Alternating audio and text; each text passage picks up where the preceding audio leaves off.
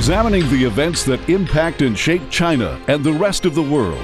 This is the Beijing Hour, one hour of news and information brought to you every weekday. Now, here's your host. Dou Hongyu with you on this Wednesday, December 27th, 2023. You're listening to the Beijing Hour, coming to you live from the Chinese capital. On today's program, the United Nations has appointed a coordinator to oversee humanitarian aid into Gaza. A Serbian opposition uh, figure continues her hunger strike against the results of the general election. A scenic area in China sees a surge in visitors as the new year approaches.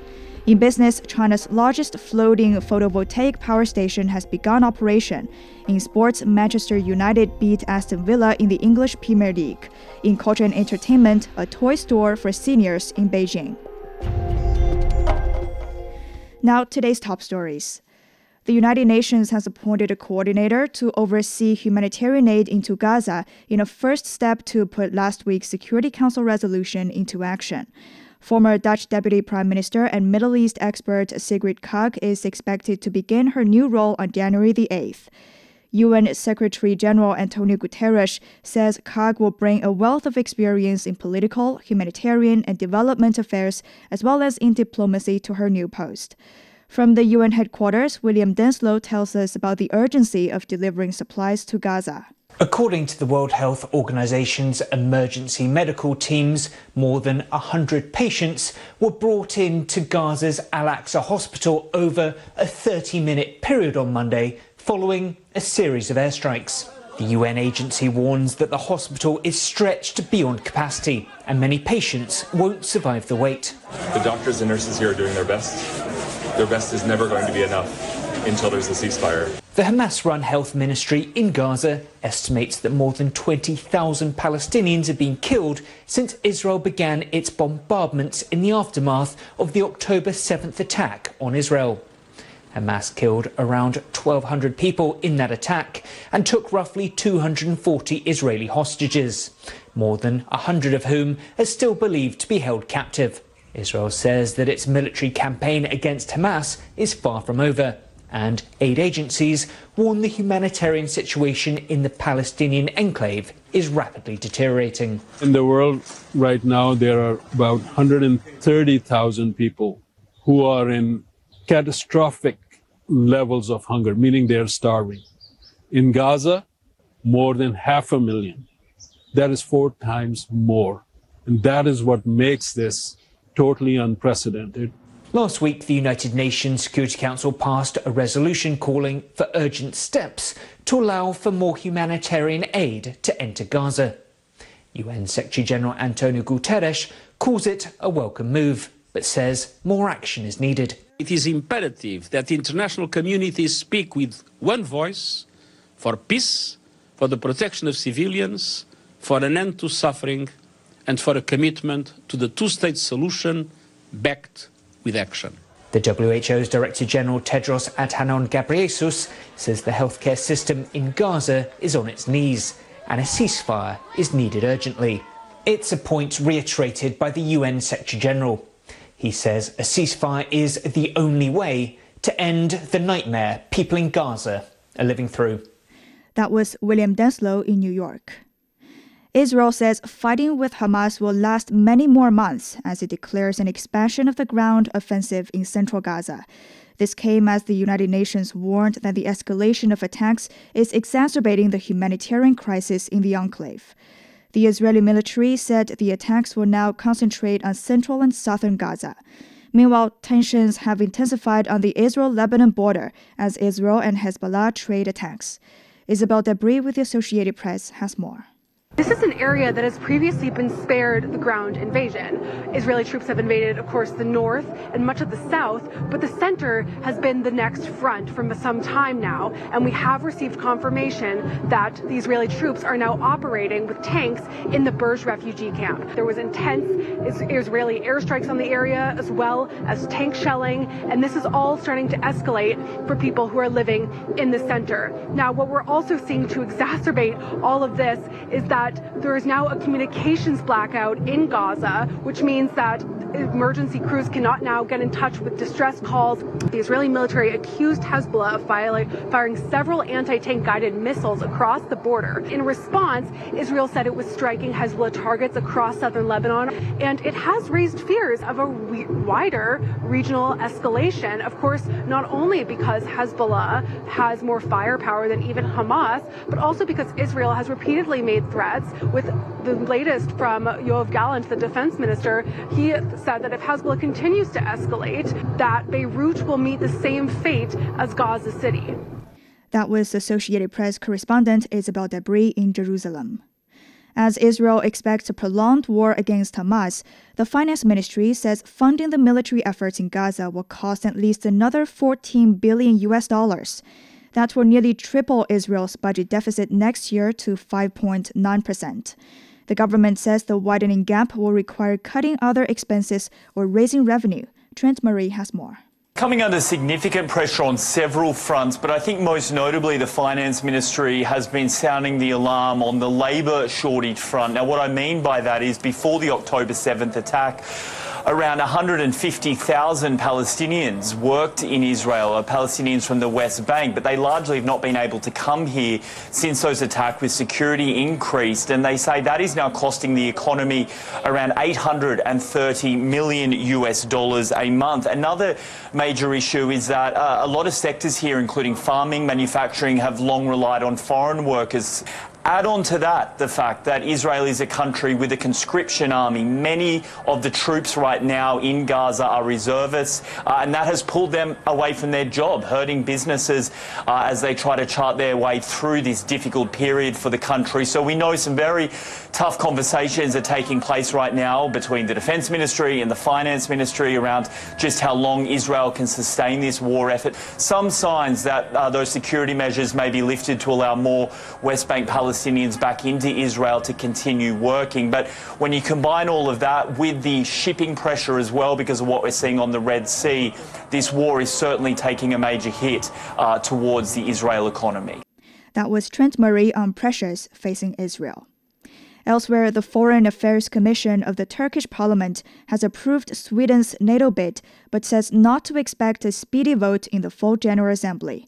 Turkish President Recep Tayyip Erdogan signed Sweden's NATO accession protocol and presented it to the parliament in October.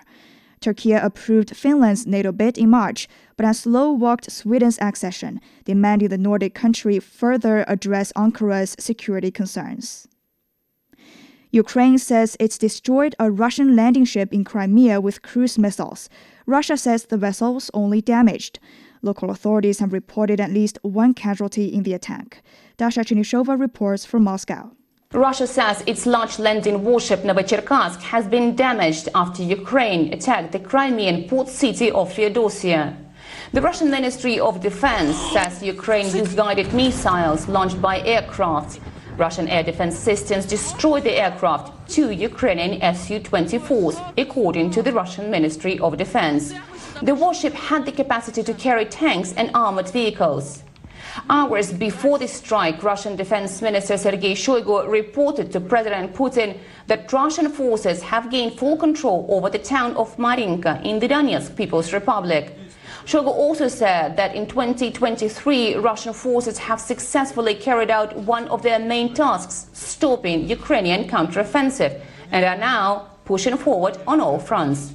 In the meantime, Russian President Vladimir Putin is hosting an informal meeting of the CIS countries in St. Petersburg. That's the Commonwealth of Independent States. It comes a day after the Eurasian Economic Union signed a free trade agreement with Iran. Separately, Russian Foreign Minister Sergei Lavrov said some three dozen countries are seeking to get closer to BRICS and establish partnerships with the association. He also said that Moscow expects a wide range of solutions to be developed ahead of the group's next summit expected to take place in the Russian city of Kazan in October 2024. That was Dasha Chernishova reporting. Coming up, a Serbian opposition figure continues her hunger strike against the results of the general election. Dive into news like never before with Deep Dive the podcast from CGTN Radio. Join our global reporters for captivating stories and thought provoking conversations. Search Deep Dive on your favorite podcast platform and get ready to dive in. It's 10 minutes past the hour. A leading figure in Serbia's main opposition party has vowed to continue her hunger strike to protest against the results of the general election earlier this month. Marinika Tepic says she plans to reject further medical advice, even though she has seen her health deteriorated after several days without food. Tepic says she and her colleagues are asking for review of the election process, claiming there is much evidence that the elections were stolen. We demand that the elections be annulled and that new elections be held under new election conditions, that is, the conditions outlined in the law, since we have lawlessness here and daily violations of the Constitution and the law. Tepic has accused the authorities of bribery and corruption, importing voters from foreign countries, allowing the same person voting at several polling stations, and including dead people on voter lists. She describes the election as neither fair nor democratic. The ruling coalition claimed a sweeping victory by securing 46% of the votes. Several hundred supporters of the opposition group continued to protest in central Belgrade on Tuesday. Russia has said the, pro- the protests are backed by foreign forces. A caravan of 6,000 migrants continues its march toward the United States ahead of U.S. Secretary of State Antony Blinken's visit to Mexico. Blinken and Mexican uh, officials will discuss the migrant issue during his visit. Frank Contreras has more. This latest sprawling group of undocumented migrants is heading across Mexico on foot. Destination, the U.S. border. This so-called migrants caravan includes large numbers of Venezuelans, Cubans, and Central Americans. People from Asia and Africa are also traveling among them. Many of the migrants say they're tired of waiting in southern Mexico for backlogged Mexican immigration officials to process their request for asylum or for documents that allow them to continue their journey through Mexico.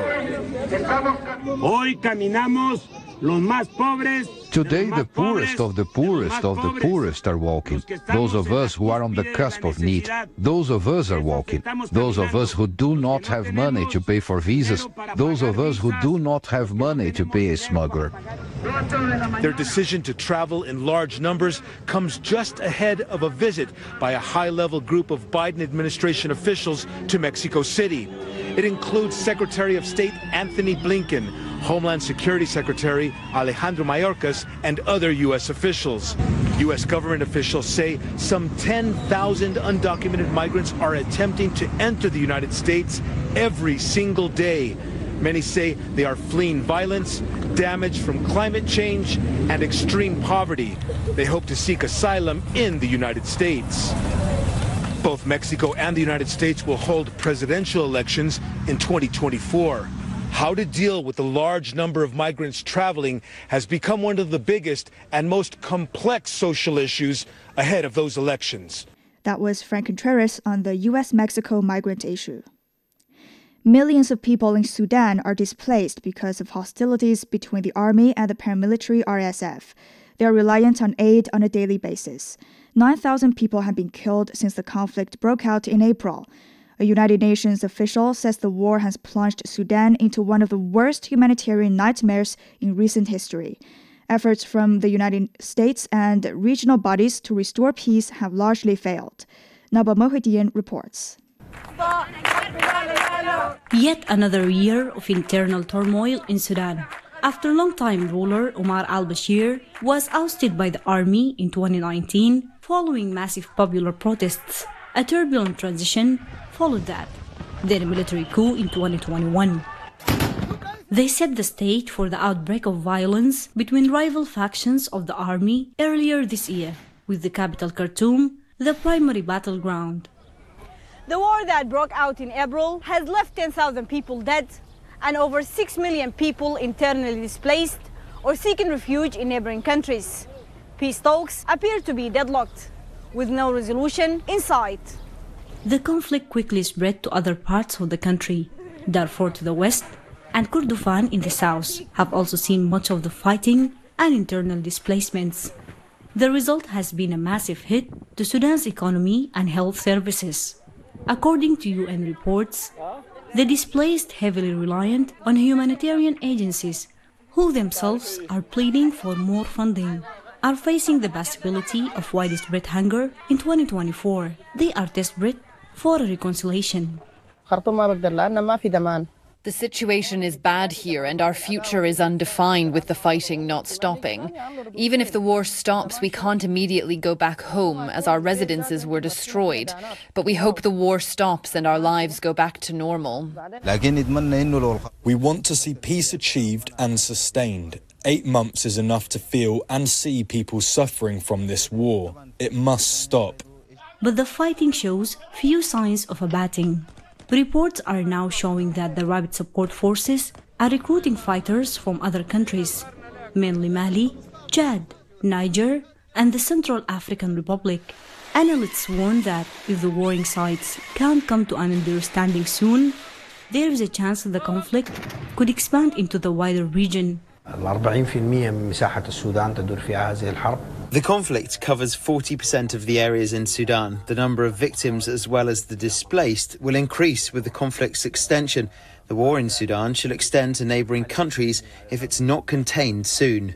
The Intergovernmental Authority on the Development, or IGAD, which has been taking a lead in the flagging peace process, had sounded the possibility of face to face talks between the two sides before the end of the year.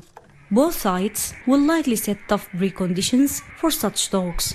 But as 2023 winds down, this gesture from the warring parties would bring a small ray of hope for ordinary people going into the new year. That was Naba Mohideen reporting from Port Sudan.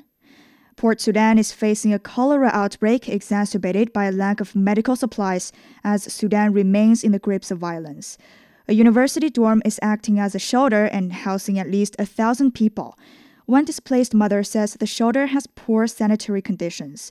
Julia Adam moved to Port Sudan after fleeing Khartoum. She lost one of her da- two daughters a month ago after she was infected with cholera.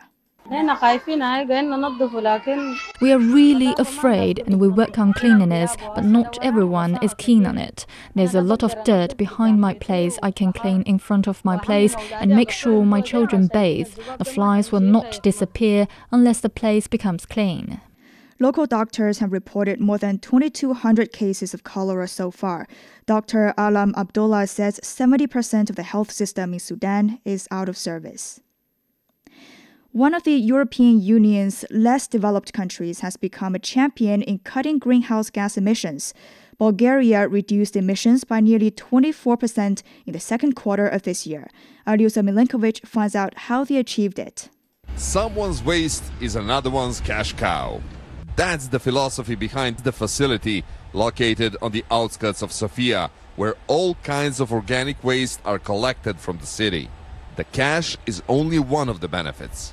And this is another way how Bulgaria deals with excess greenhouse gases. And along the way, it produces much needed electricity. Piles of organic waste would eventually rot on its own, usually emitting huge quantities of methane.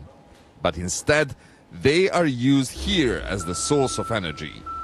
The electricity and heat are produced by the means of cogeneration, uh, for which we use the, the food waste through some anaerobic digestion so that the methane gas, uh, methane gas is produced during the degradation of the, of the food. That methane gas is used for heating and electricity production.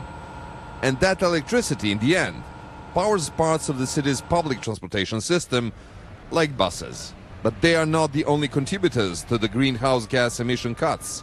There are also CNG, or compressed natural gas powered buses, that have replaced diesel buses. Yet recently, the costs of their exploitation jumped sharply. Until the end of 2021, we paid for natural gas at around 28 US dollars per megawatt hour. In 2022, it rose to almost 200 US dollars. In practice, using a natural gas powered bus became much more expensive than using a diesel one. But authorities in Sofia are undeterred in their goal to stop using diesel in the public transportation sector as the eco benefits are far greater than the running costs. And it's all part of a long-running national strategy on fighting greenhouse gas emissions. Um, the, the trend is actually pretty stable during the last 15 years, so we haven't um, done a year or another one something quite, uh, quite different, but we continue to make uh, progress and uh, efforts towards the, the cutting of uh, our emissions. The Bulgarian authorities say that by cutting these emissions, the country will also save a lot of money from the recently introduced EU's carbon tariffs. That was Alyosha Milenkovic reporting from Sofia in Bulgaria. You're listening to the Beijing Hour. Coming up, tourist spots in China get crowded ahead of the new year. Climate Watch is CGTN Radio's new podcast focusing on the impact of climate change. We have conversations with people on the front line about this critical issue.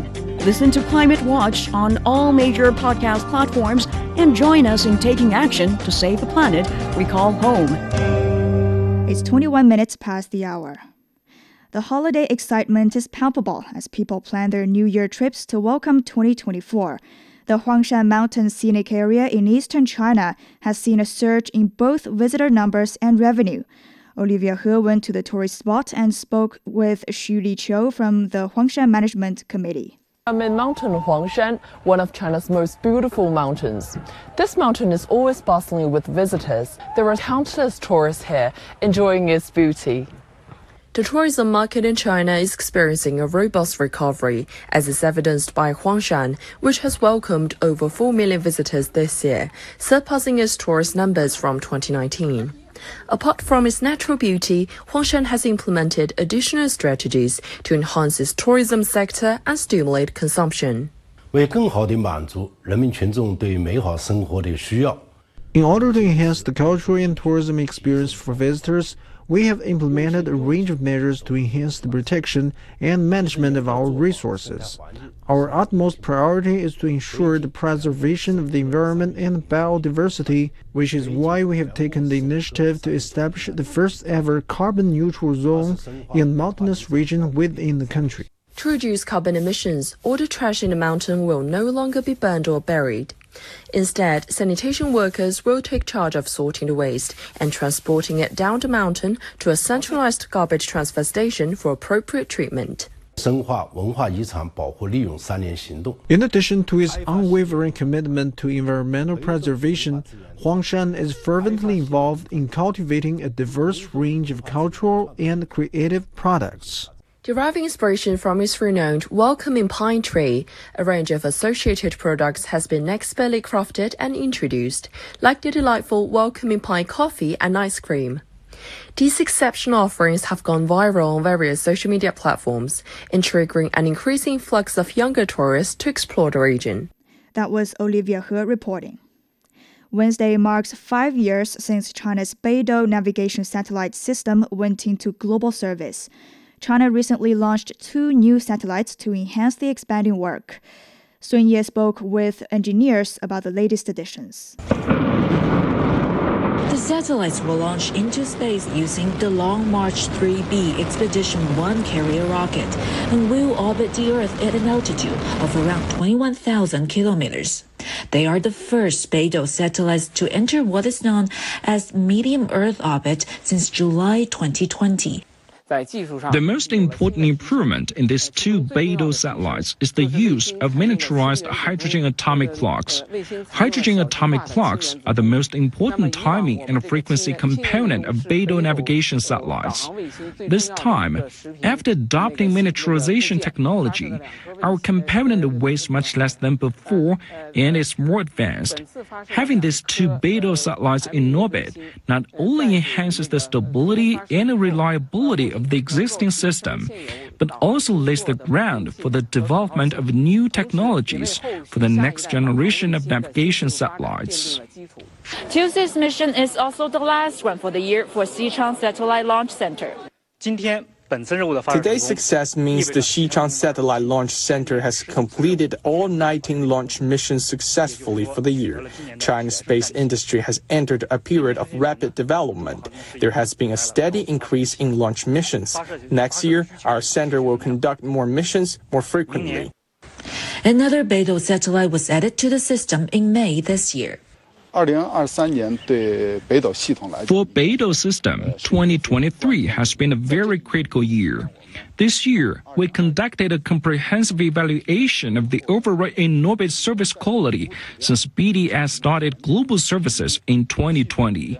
The two launches in 2023 shows that we have sufficient reliability and backup capability for in-orbit satellites. And then in 2023, our country's next generation comprehensive PNT or positioning, navigation, and timing system was fully initiated. We have already identified key technologies and are conducting research and development work to provide more precise and secure services. China's plan is to develop a more ubiquitous, integrated, intelligent spatial temporal system with BDS at the core by 2035. That was Sun Ye on China's Beidou navigation system.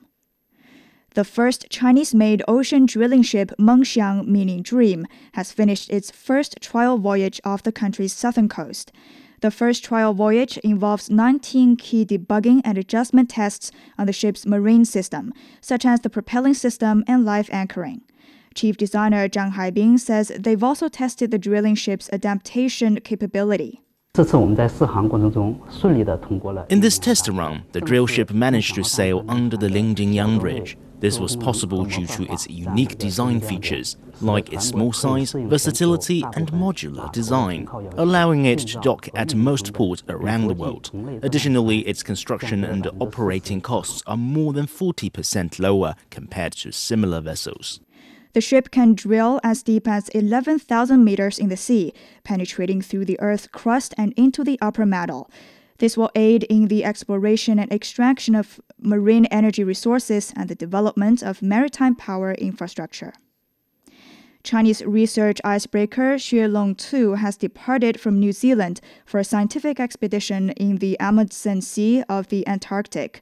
The 40th Chinese Antarctic expedition, expedition team consists of 28 members selected from government agencies, research institutions, and universities. I'm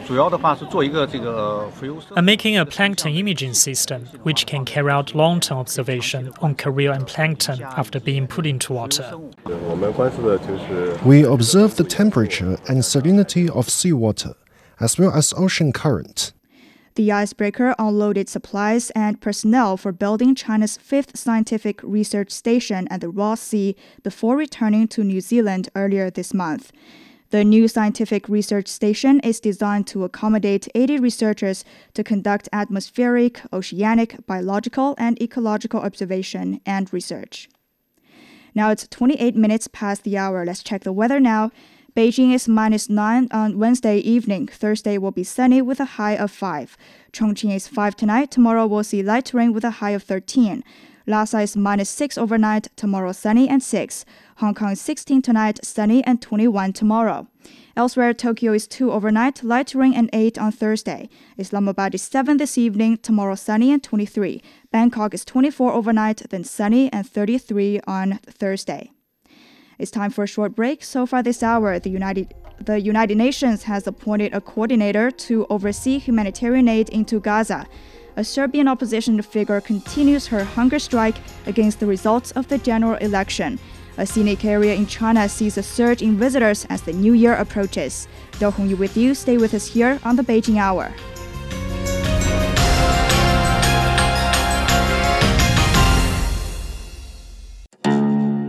Experience the musical classics of the East.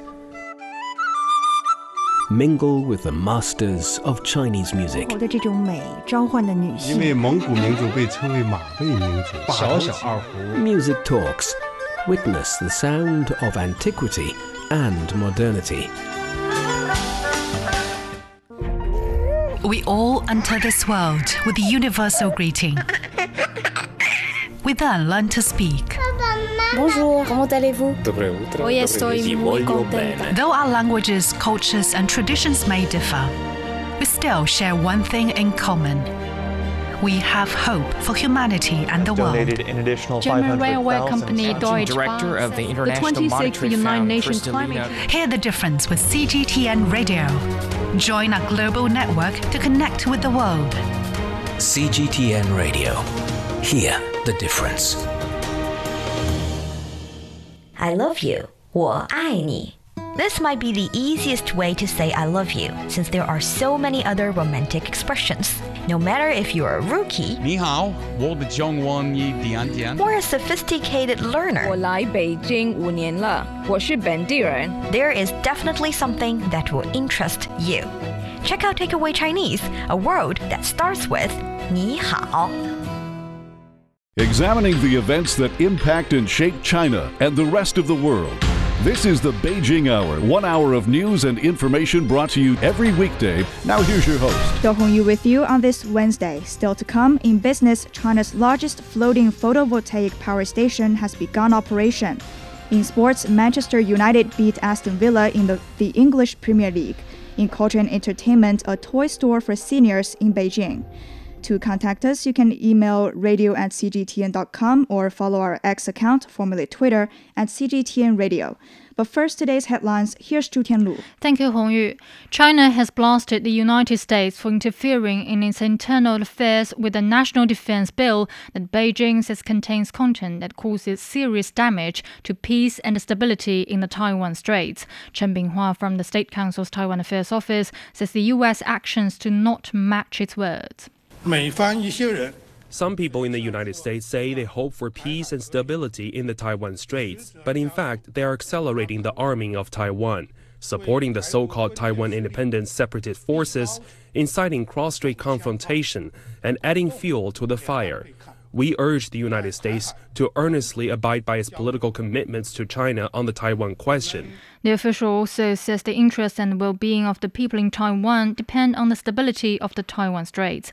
He urged people on both sides to adhere to the 1992 consensus and oppose Taiwan independence. UN Secretary General Antonio Guterres has appointed a former Dutch Deputy Prime Minister as the Senior Humanitarian and Reconstruction Coordinator for Gaza. Sigrid Kaag will facilitate, coordinate, monitor, and verify aid consignments to Gaza. She will also establish a UN system to speed up humanitarian relief shipments through states not party to the conflict. Guterres says Kaag brings a wealth of experience in political, humanitarian, and development affairs and diplomacy to her new post. She is expected to take up the assignment on January the 8th.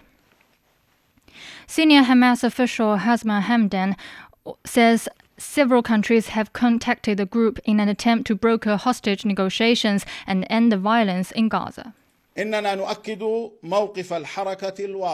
We affirm the movement's clear position on the necessity and the priority of stopping the criminal aggression against our people. We also confirm that the movement has received initiatives and proposals from a number of countries related to this. The battle and the movement are always open to all initiatives that achieve a comprehensive cessation of aggression against our people and to everything that achieves the highest interests of our people. Palestinian health authorities say over 21,000 people have been killed during the conflict that broke out in October.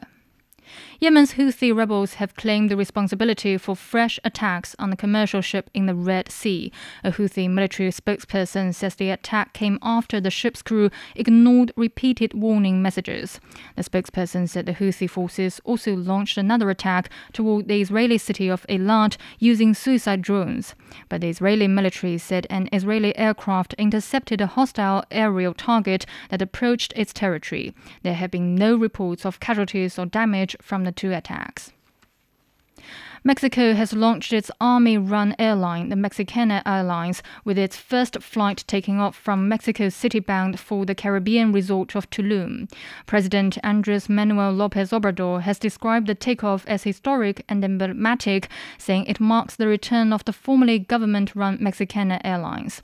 The airline was privatized, went bankrupt, and closed in 2010. Its military run holding company also operates airports, hotels, trains, customs service, and tourist parks. Defense Secretary General Luis Crescencio Sandoval says it is common in other developed countries to have all those diverse businesses run by the military. It is those skills, knowledge, and experiences that allow the military personnel to be integrated into the productive life of the nation in the civilian sphere, in the public and private sectors, as is common in other developed countries, where the armed forces add to the collective progress. The Mexicana Airlines plan to carry tourists from Mexican cities to resorts and offer competitive prices. It also hopes to fly to 16 small regional airports that currently have no flights or very few. China Media Group has unveiled its picks for the top 10 domestic and international news stories for 2023. At home, the year saw Xi Jinping elected as the Chinese president and chairman of the Central Military Commission in March. A summit marking the 10th anniversary of the Belt and Road Initiative, as well as the hosting of the Hangzhou Asian Games and the World University Games, also took the spotlight. Globally, China's head of state diplomacy continues to inject stability into a turbulent world, while the Israel Hamas conflict and China brokered rapprochement between Saudi Arabia and Iran made it onto the list. Thank you very much. That was Zhu Tianlu with headline news. This is Dou Hongyu in the Chinese capital. Coming up in business, China's largest floating photovoltaic power station has begun operation.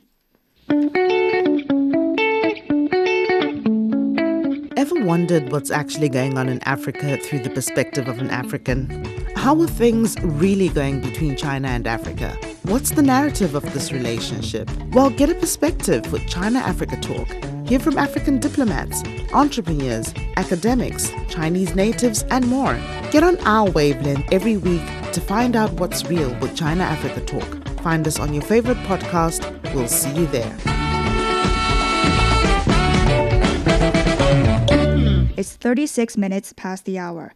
Turning to business, here's Wang Zihang. Thank you, Hong Yu. The Chinese mainland markets closed higher on Wednesday. Wang Yin has more. The Shenzhen Component Index rose 0.38%, while the blue chip CSI 300 index advanced 0.35%. And in focus these days, China's video game regulator, the National Press and Publication Administration, said it would improve the rules by studying public views to soothe sentiment. It then approved new licenses for 105 domestic online games for December, more than the monthly average. Video game stocks broadly rebounded with Shenzhen Bingchuan Network jumping 3.86% and Dasheng Times Cultural Investment rallying 10%. Shares in semiconductors jumped 1.52% as JHT Design gained 10% to hit the daily upper limit, while the energy sector advanced 1.46% and brokerages had an average gain of 0.73%. And meanwhile, drug giant AstraZeneca is set to make one of its first acquisitions in China. It has announced plans to acquire Gracell Biotechnologies for up to 1.2 billion US dollars.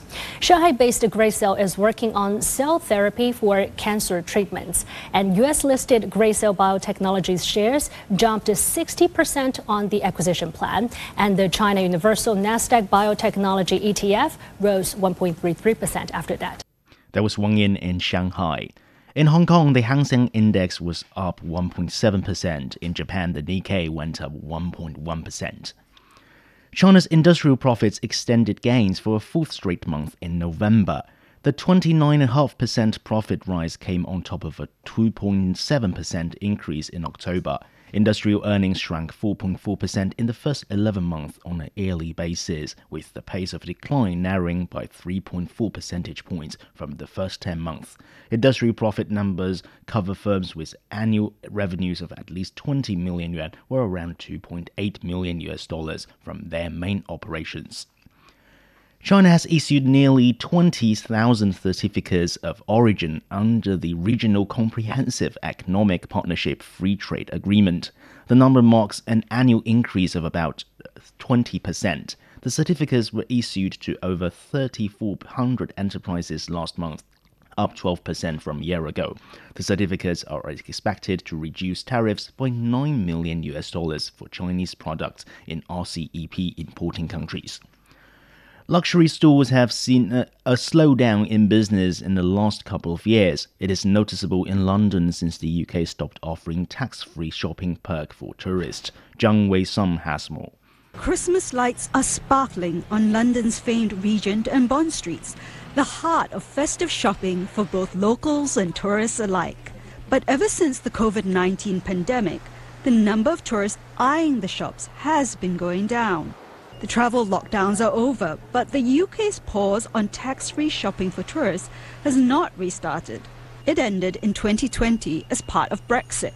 There's that pent up demand from the post pandemic where people are wanting to experience London in the way they did. But what we're seeing is, although they're enjoying it, they're not enjoying it for as long or spending as much as they did, and particularly when it comes to shopping. CEBR, a consultancy, estimates that the loss of tax free shopping is costing the UK economy more than $13 billion each year. No wonder a slew of Britain's largest luxury brands and retailers are lobbying for its return. We've heard from some brands that they're prioritising Paris for investment in their stores, or even new openings of brands that don't exist in London are prioritising Paris because they're seeing the sales and the people there, you know, shopping. Data from international tax refund company Global Blue shows that travelers from the US, China, and Gulf countries, all keen to shop, are flocking to Paris and Milan instead. Tax breaks there mean an automatic 20% discount. Some Chinese shoppers on the duty-free shopping haven of China's Hainan Island say the lure of London is fading. When we went shopping at Harrods in the UK, the prices were a lot cheaper than those in China, and you could claim a tax refund too. But the whole tax refund process is rather complicated. Unlike duty-free shopping in Sanya, whatever we buy here is already tax-free.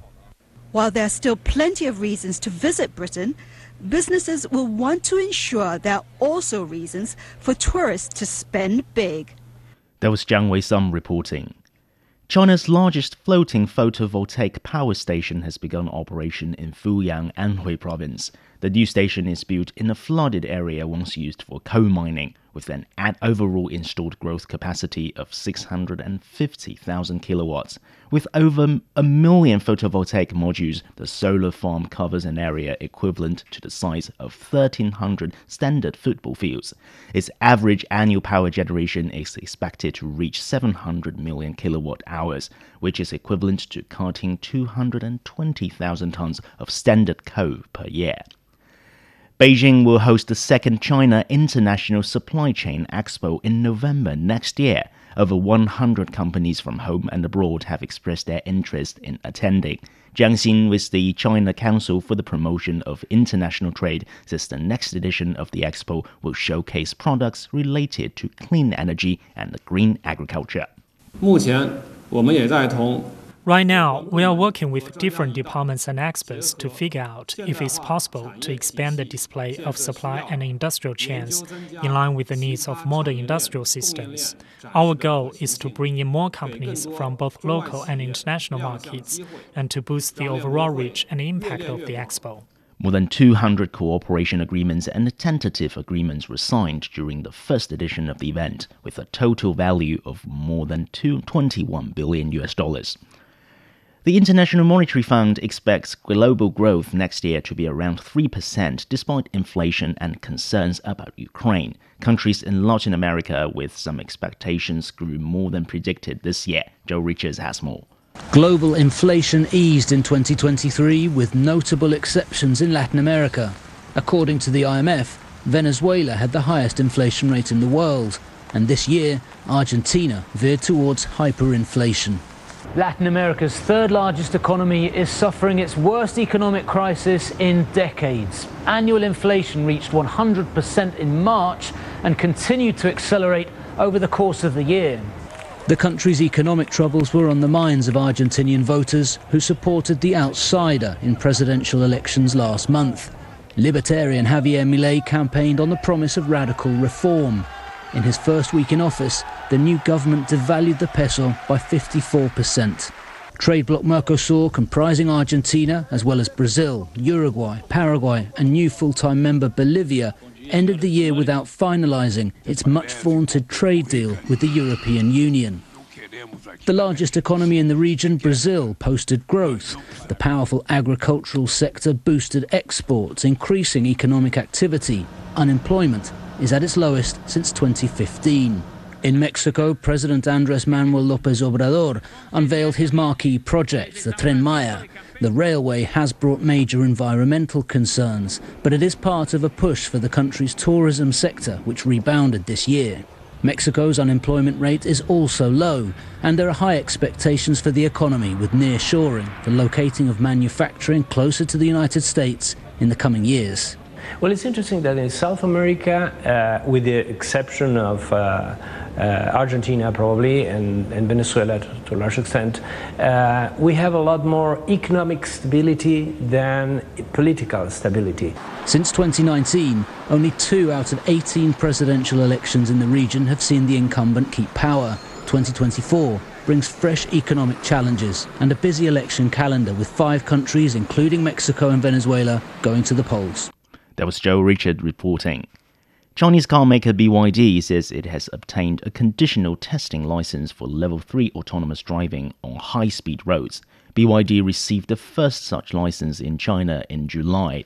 Earlier this month, the BMW Group said it had received a test license for level 3 self driving on high speed roads in Shanghai, while Mercedes Benz said it would carry out level 3 tests on designated highways in Beijing. At level 3, the driver is, expect, is able to let the vehicle fully control its operation when activated, while at level 4, the car will be able to control the entire driving process from start to finish. Toyota Motors global production jumped 11% in November to a record level. Output for the month climbed to over 926,000 vehicles, while worldwide sales jumped 14%. Domestic sales for the month were 27% higher. Sales in both the United States and China increased by 17%, while those in Europe climbed 15%. Around a third of the vehicles sold so far this year have been gasoline electric hybrids. Egypt has extended a three month ban on exports of all types of sugar following an alarming increase in sugar prices. The sugar price surge has triggered widespread concerns across the country. We were all surprised by what happened. Just like when other commodity prices increased, we are now trying to reduce our consumption. I have to buy sugar and eat products because I have a big family, for children and my grandchildren. I used to buy a cake for 30 Egyptian pounds. Now it's for 60. Prices have doubled. It should be more affordable for people. Egypt produces 2.7 million tons of sugar a year, exporting about half a million tons. That leaves just around 2 million tons to meet the annual demand of 3.5 million tons. Thank you very much. That was Wang Zihang with Business. You're listening to the Beijing Hour. Coming up in sports, Manchester United beat Aston Villa in the English Premier League. Sideline Story brings you all things sports related the hottest topics, latest events, juiciest stories, all with a very personal take.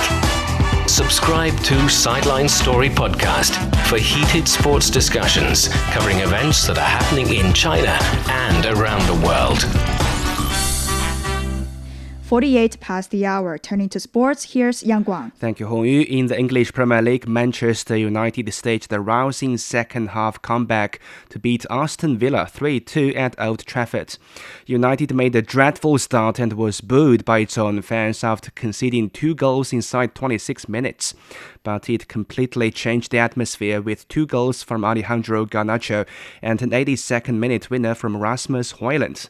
It was also the Danish forward's first league goal with United after 18 games. Manager Erik Ten Hag says his team didn't give up when everything was against them. First half, we played solid. Only it was a little bit sloppy to give two goals away from set plays.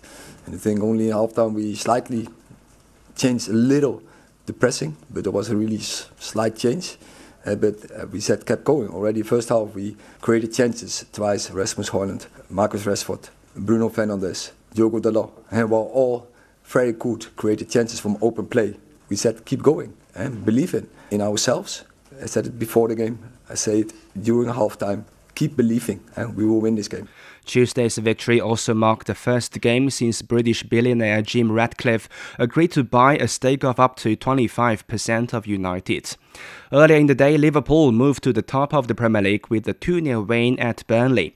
Darwin Nunez and Diogo Jota scored in either half, and Jurgen Klopp's team moved two points clear of second place to Arsenal, having played one game more.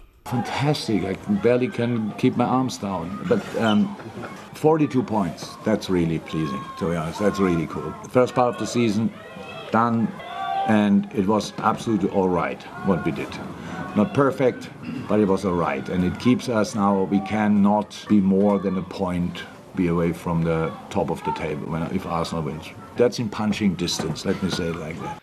Arsenal can reclaim the top spot if they beat West Ham on Thursday. In the Saudi Pro League, Cristiano Ronaldo scored two penalties and second place Al Nassr pummeled Al Ittihad 5-2 away from home. The highly anticipated clash provided a reunion for former Real Madrid teammates Ronaldo and Karim Benzema, who joined Al Ittihad in the summer transfer window. Al Nassr is now seven points behind leaders Al Hilal.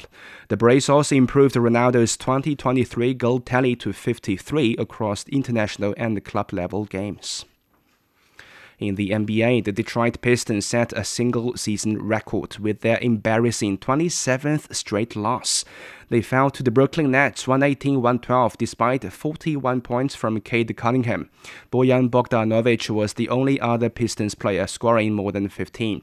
The Pistons broke a tie with the Cleveland Cavaliers and the Philadelphia 76ers on the most number of straight losses in a single season. Elsewhere, the Oklahoma City Thunder made 18 shots from three-point range in a 129-106 win over the Minnesota Timberwolves. Shai Gilgeous-Alexander scored 34 points for OKC OKC, which led by as many as 25 in the second half. The Memphis Grizzlies have won four consecutive games since Ja Morant returned from suspension as they defeated the New Orleans Pelicans by one point after overtime. In tennis, Novak Djokovic says he has no plans to hang up his racket anytime soon. Djokovic is preparing for the start of his 22nd season, but I playing an exhibition match against Carlos Alcaraz in Riyadh. The 36-year-old says he's hoping he might be able to emulate American football great Tom Brady by extending his career well past his 40th birthday.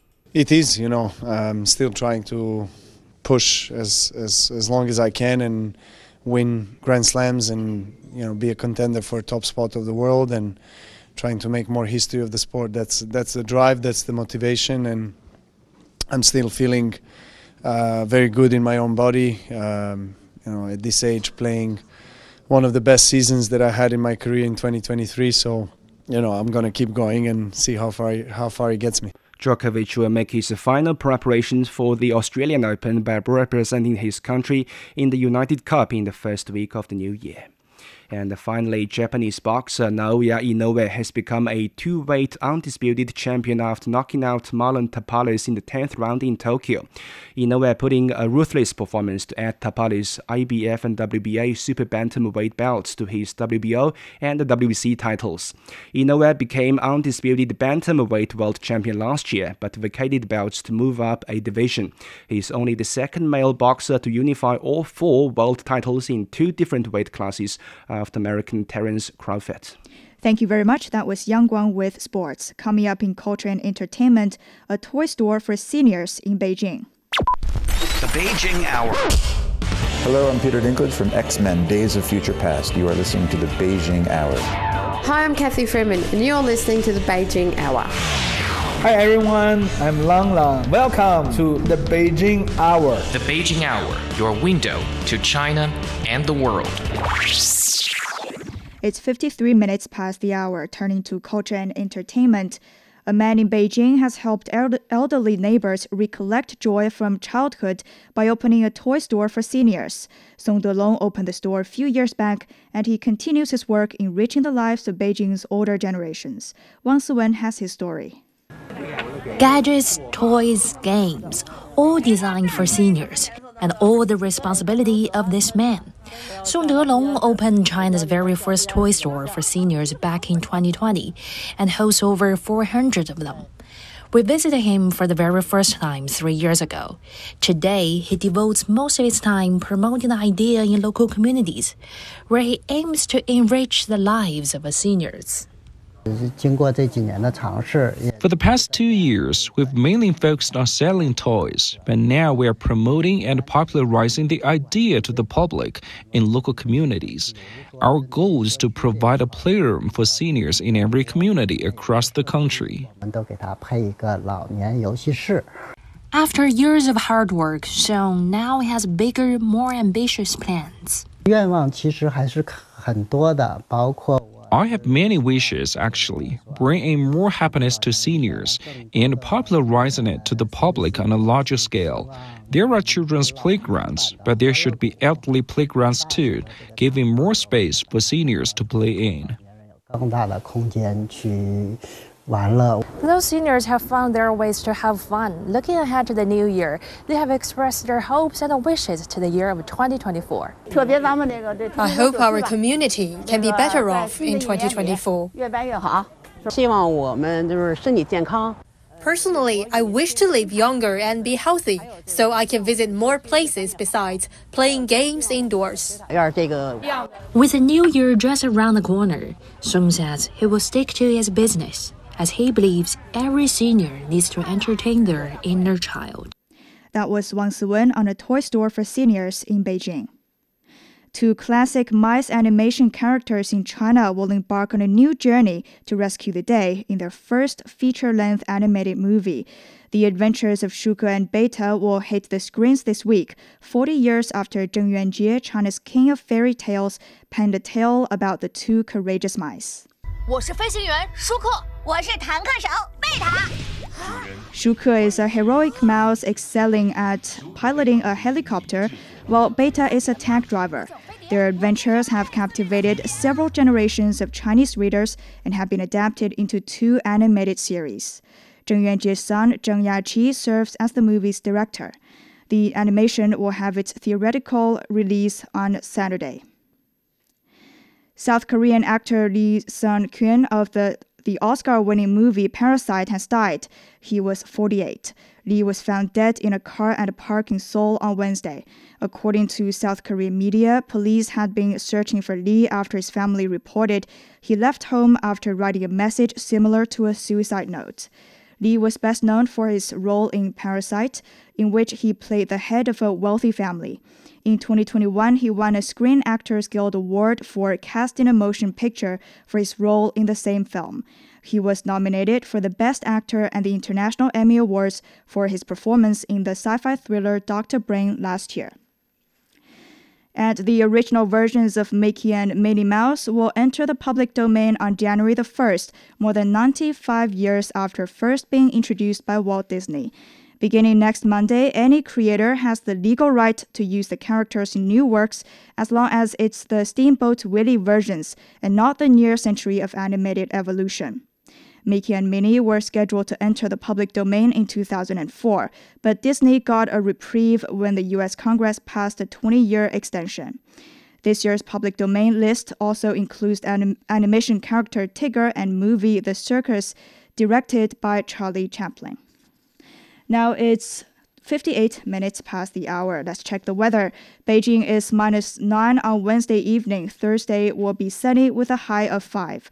Chongqing is 5 tonight. Tomorrow we'll see light rain with a high of 13. Lhasa is minus 6 overnight. Tomorrow sunny and 6. Hong Kong is 16 tonight, sunny and 21 tomorrow. Elsewhere, Tokyo is 2 overnight, light rain and 8 on Thursday. Islamabad is 7 this evening, tomorrow sunny and 23. Bangkok is 24 overnight, then sunny and 33 on Thursday. In Africa, Nairobi will see light rain with a high of, tw- of 27 tomorrow. That's it for this edition of the Beijing Hour. Making news today, the United Nations has appointed a coordinator to oversee humanitarian aid into Gaza. A Serbian opposition figure continues her hunger strike against the results of the general election. On behalf of the staff, this is Dou Hongyu in the Chinese capital. Hoping you'll join us for the next edition of the Beijing Hour and open a window to the world together.